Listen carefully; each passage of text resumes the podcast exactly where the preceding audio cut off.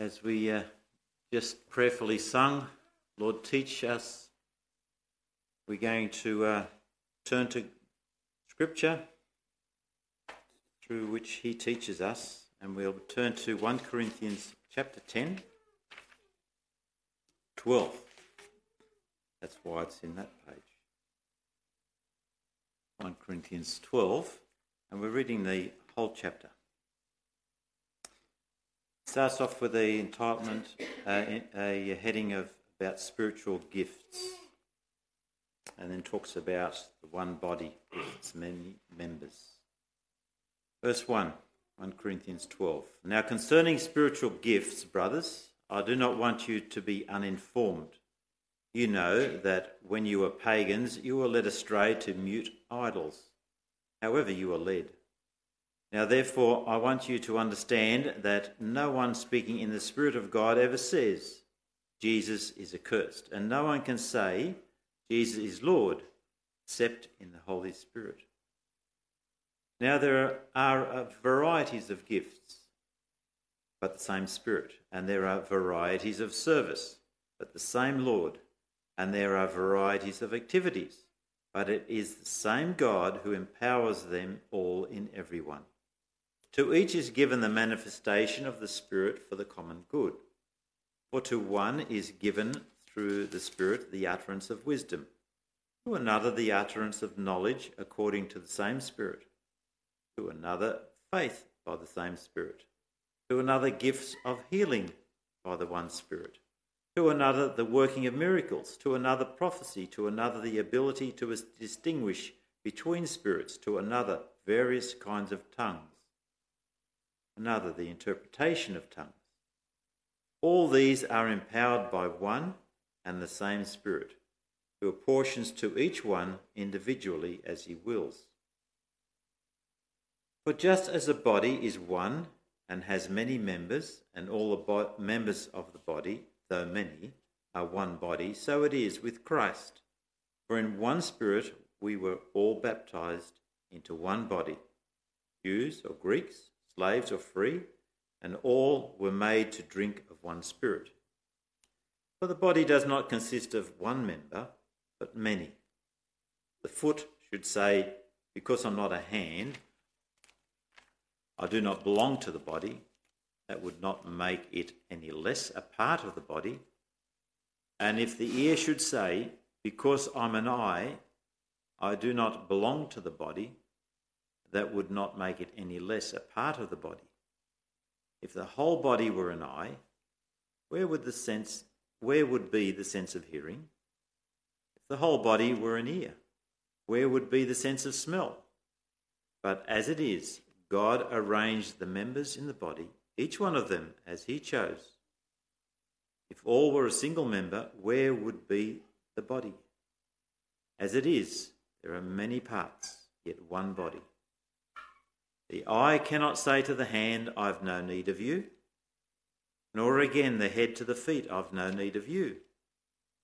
On the contrary, the parts of the body that seem to be weaker are indispensable, and on those parts of the body that we think less honourable, we bestow the greater honour, and our unpresentable parts are treated with greater modesty, which our more presentable parts do not require. But God has so composed the body, giving greater honour to the part that lacked it, that there may be no division in the body, but that the members may have the same care for one another. If one member suffers, all suffer together. If one member is honoured, all rejoice together. Now you are the body of Christ and individually members of it. And God has appointed in the church first apostles, second prophets, third teachers, then miracles, then gifts of healing, helping, administrating, and various kinds of tongues. Are all apostles? Are all prophets? Are all teachers? Do all work miracles? Do all possess gifts of healing? Do all speak with tongues? Do all interpret? But earnestly desire the greater gifts and I will show you a still more excellent way. So far, the reading of God's holy word. The text verse is verse 3. Therefore, I want you to understand that no one speaking in the Spirit of God ever says Jesus is accursed. No one can say Jesus is Lord except in the Holy, except in the Holy Spirit.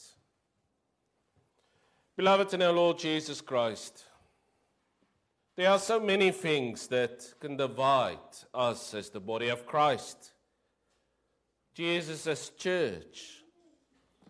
And in our Bible reading, Paul was pleading with the congregation that they should maintain the unity of Christ, that every member is important.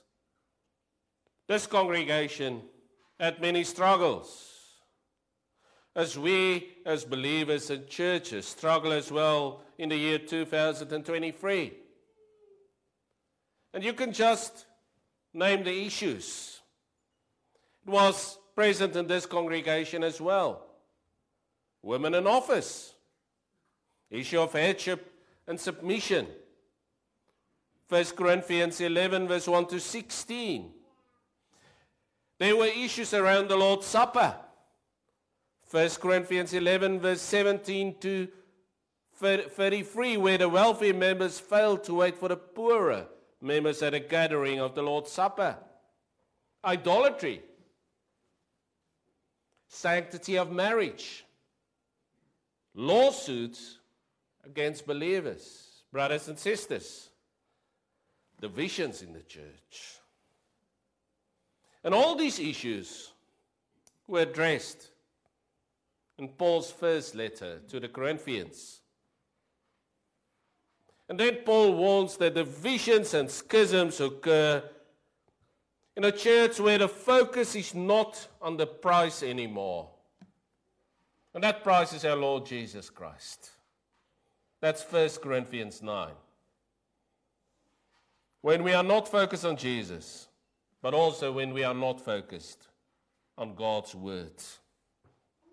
We are living in interesting times, and therefore we should take note of this as the Lord's church in Blacksland.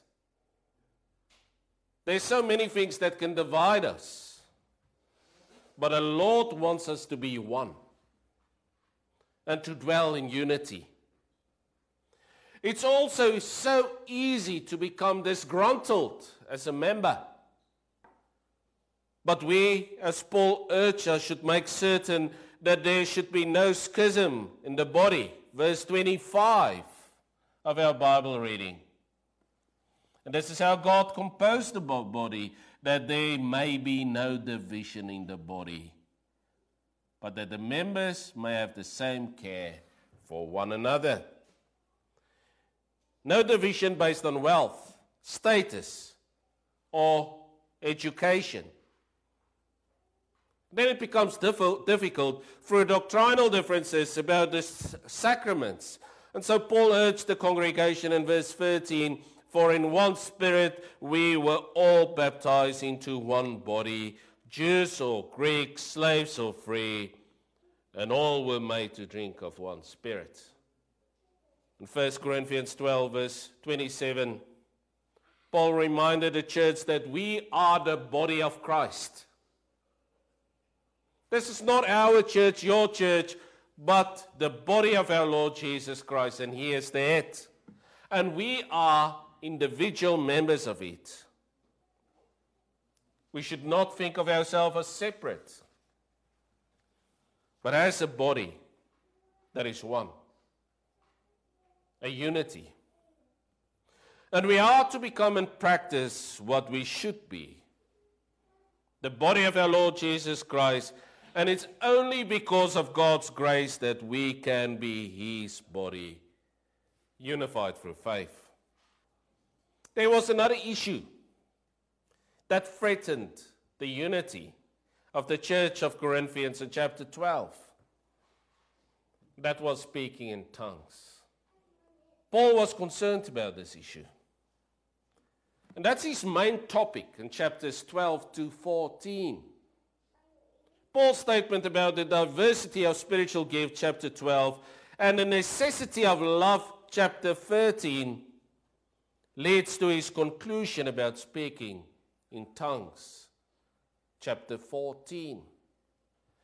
And Paul did not forbid speaking in tongues. But he urged that there were more important things that a church should do and should be busy with. What is speaking in tongues? Travis Fentiman, who used to be in a charismatic church and did his dissertation about this, wrote extensively about speaking in tongues, and he states Speaking in tongues in the Bible simply means speaking in various languages or dialects so that the gospel should be proclaimed. Speaking in tongues in early church were real languages and understood by the speakers. And that the tongue speakers understood what they were saying is natural in what they were spoke were real, existing languages which persons of foreign nationalities understood, according to Acts 2, verse 6 to 11. And there's no real reason to believe that the real language tongues of Acts 2 were different than the tongues later in the book of Acts on in 1 Corinthians 12 or 14. Rather, rather, these passages assume continuity and knowledge of what happened at Pentecost. Also, where Paul said the interpretation of tongues. They were real languages so that the gospel could be proclaimed. A gift what the Lord gave to the early church. The congregation of the Corinthians had a view that the Holy Spirit's ministry was not enough, that some were better than others. Therefore, the analogy of the foot and the hand and eye and the ear they were dividing believers into groups and failed to see that Christians are blessed with the Spirit's power and gifts for ministry, that we all needed. They also misunderstood that not everyone had gifts of tongues. And when preaching about the Spirit and the gifts of the Spirit, we need to realize that all Christians who confess Christ as their Lord and Savior have the Holy Spirit. This is the greatest gift. The Spirit works faith in our hearts. It's the most important gift. And the Spirit is giving gifts to His church, as He is doing today, so that we can function in unity as a body is functioning. And we must use these gifts to edify one another. Because the Lord wills it that a church cannot function in unity without our gifts. the same as our body cannot function unless every body member is working. This is what 1 Corinthians 12 is telling us in short and in summary. And so Paul stated in 1 Corinthians 12, verse 28 to 30, and God has appointed in the church first apostles, second prophets, third teachers, then miracles, then gifts of healing, helping, administrating, and various kinds of tongues. Are all apostles, all prophets, all teachers. They all work miracles. They all possess gifts of healings. They all speak with tongues. They all interpret. But earnestly desire the higher gifts. What is the higher gift? The higher gift is not the speaking of tongues or prophecy, but the greatest gift that we have received is that we can believe in Jesus and confess Him as our Lord and Savior. And in that lies our unity. And we can only confess that Jesus is my Lord and Savior through the Holy Spirit. Paul said, Therefore, I want you to understand that no one speaking in the Spirit of God ever says Jesus is accursed, and no one can say Jesus is Lord except in the Holy Spirit. Jesus is Lord is the confession that brings life in the believer. This is the most important. This is why we are alive. And also in the disciples and the apostles' lives, this was the highest form of confession they could make. To Thomas, who did not believe that Jesus has risen, Jesus appeared and invited in John 20, verse 27 Put your finger here and see my hands, and put out your hands and place it in my side. Do not disbelieve, but believe. But Thomas could not. Full of remorse, he said, My Lord and my God. Thomas realized in his sorrow and doubt, and he saw with his own eyes that the scriptures were fulfilled. God is the victor over death. God has come to help him. And he confessed, My Lord and my God. It was an answer, confession. He saw Jesus, he believed. And Jesus brought him to the mountain of faith. What else could he answer? As my Lord and my God. He saw and he believed, and he did not need to put his fingers in Jesus' wounds. He believed. Also, the Apostle Paul, who wrote this letter to the Corinthians. Paul was a Jew, a Pharisee. He was burnt by the desire to fulfill the law, and he hated Christianity with a passion. Paul was a fanatical fighter for the Jews. Bone and marrow Jew, a Pharisee, and he studied for many years under the very strict Gamaliel. But also, the Lord brought him to the confession that he is Lord. In Acts 9, the Lord asked Paul, Saul, Saul, why do you persecute me? And surprised, Saul asked, Who are you, Lord? And then the risen and glorified Jesus revealed himself in all his glory with the words, I am Jesus whom you are persecuting especially Saul's words, or Paul, who are you, Lord? This was his confession.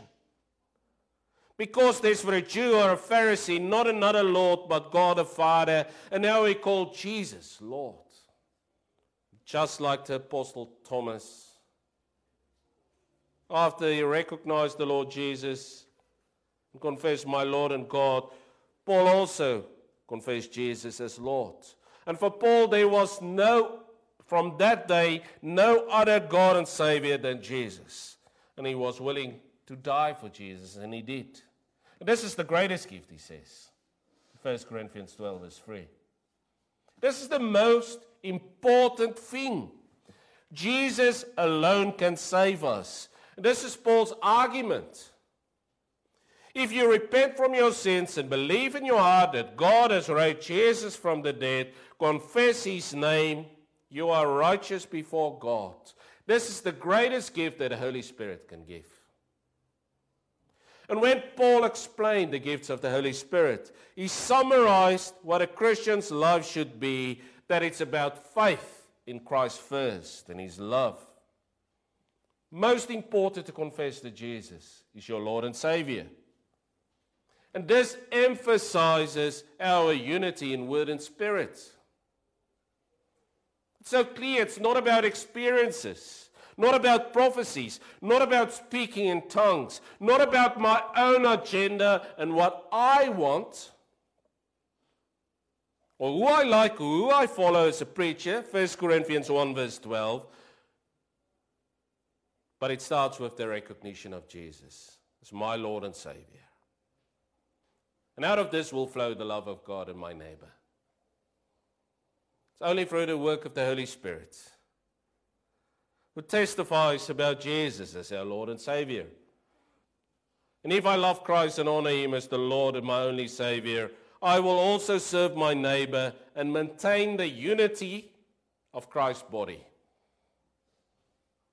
his church, because I'm alive. This is why Paul said that no one can say Jesus is Lord except by the Holy Spirit. What does it mean to confess that Jesus is Lord for you? Something that we need to think and pray about. First thing, to say Jesus is Lord and God means that I acknowledge that Jesus is God. He's more than a man, or a prophet. He's the Lord over my life, meaning that I will do what he tells me to do for his words. It's a test of my commitment to Him. And I also believe that the Lord has everything under control. And I bend under His authority. So says the Lord. And to say Jesus is Lord is also a statement of comfort and encouragement.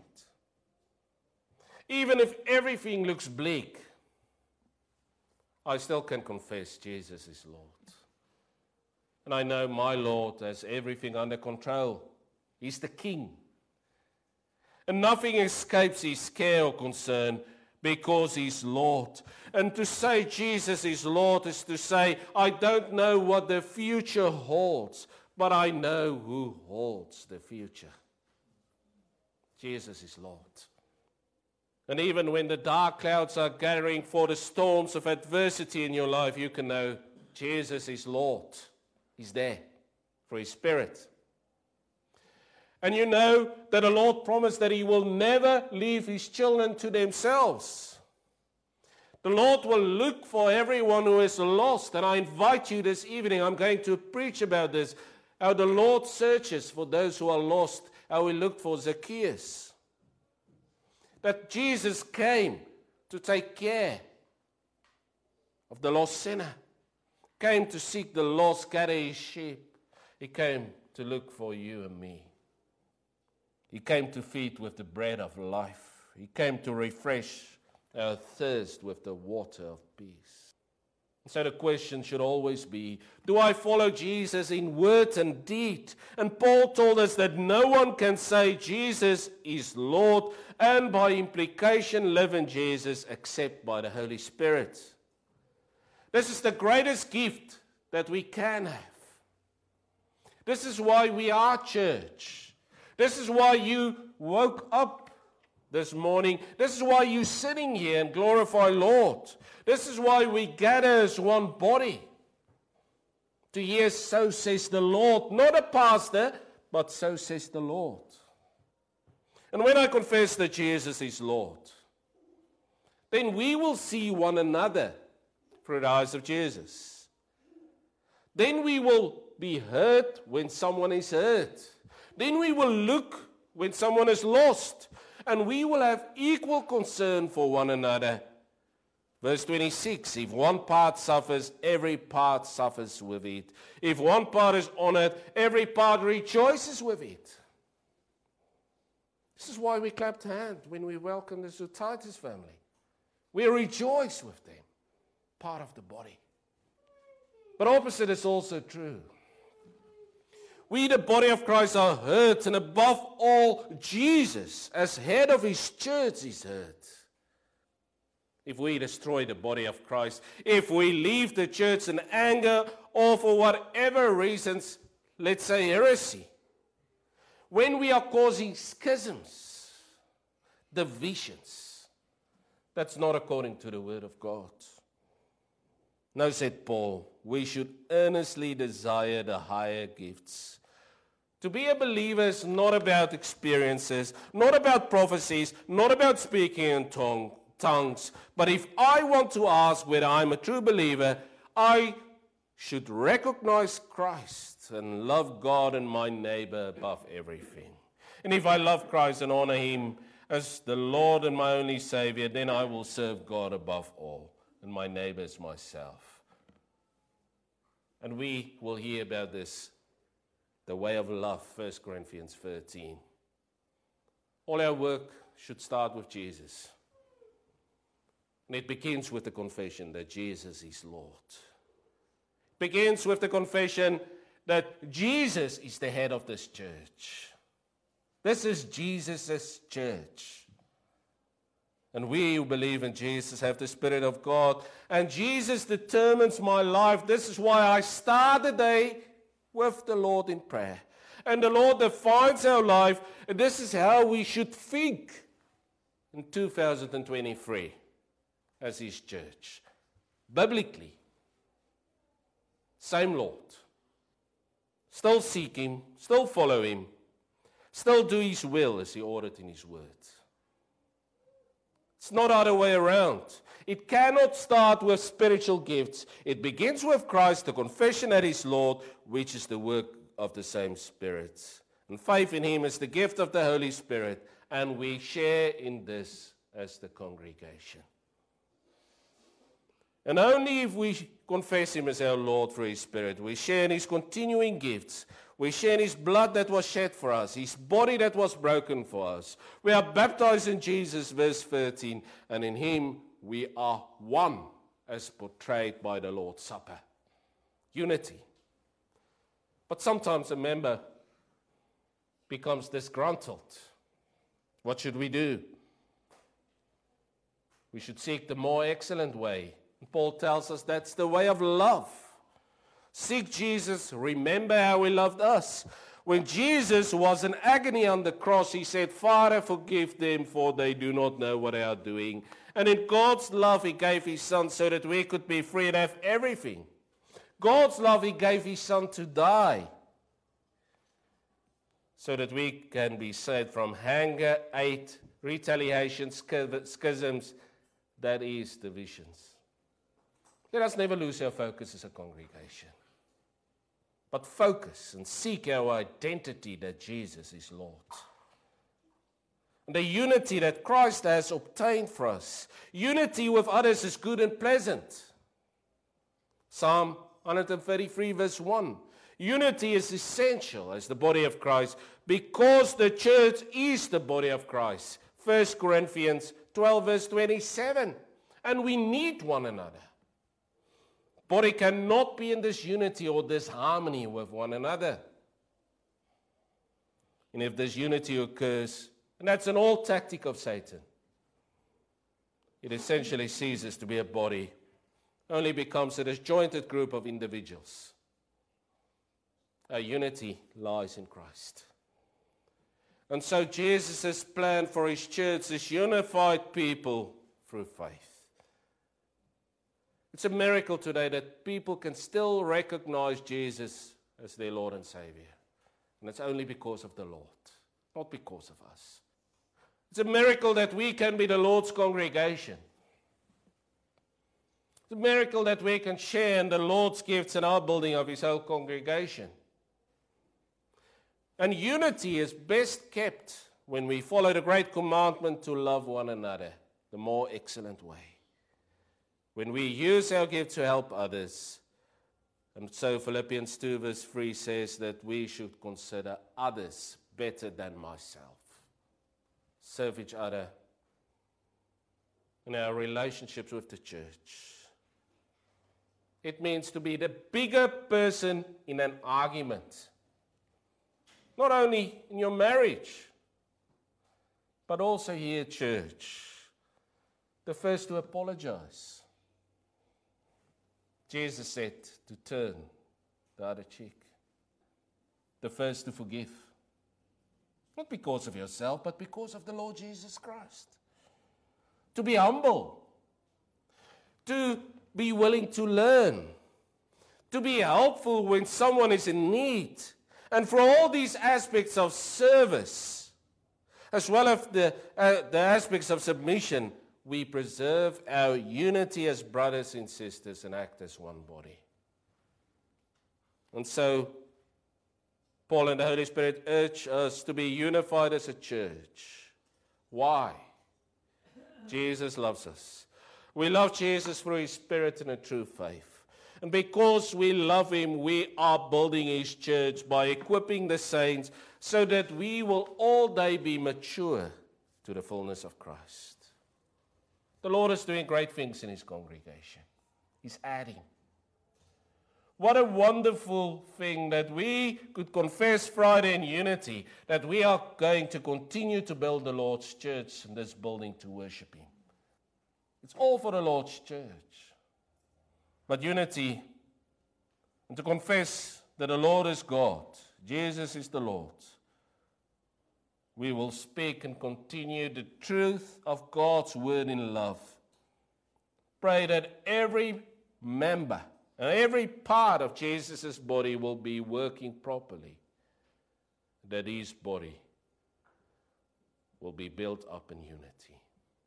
How do you do that?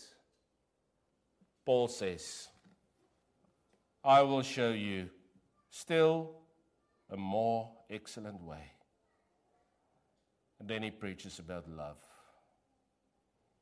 But you have to come to church to hear that, or read it yourself.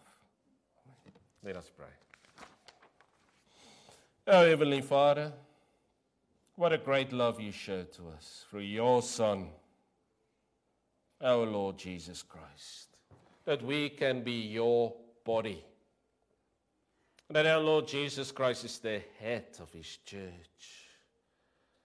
And what we do, we do to glorify you. But also that we can confess Jesus is Lord. The same as Thomas, my Lord, my God. Same as Paul, the same as Peter, that you are the Christ, the living Son of God. And on that confession, your church is built. It's the greatest gift that we can receive to confess in true faith that Jesus is Lord. Father, we pray that your church will function in unity, that you will teach us to be the bigger person in an argument, to sacrifice ourselves because of love. It's not about us, Lord, but about you and your church and the gospel that should be preached in love. That we will restore each other gently when we fall. Because it's so easy to fall, it's so easy to wander off. Bless your people. In Jesus' name.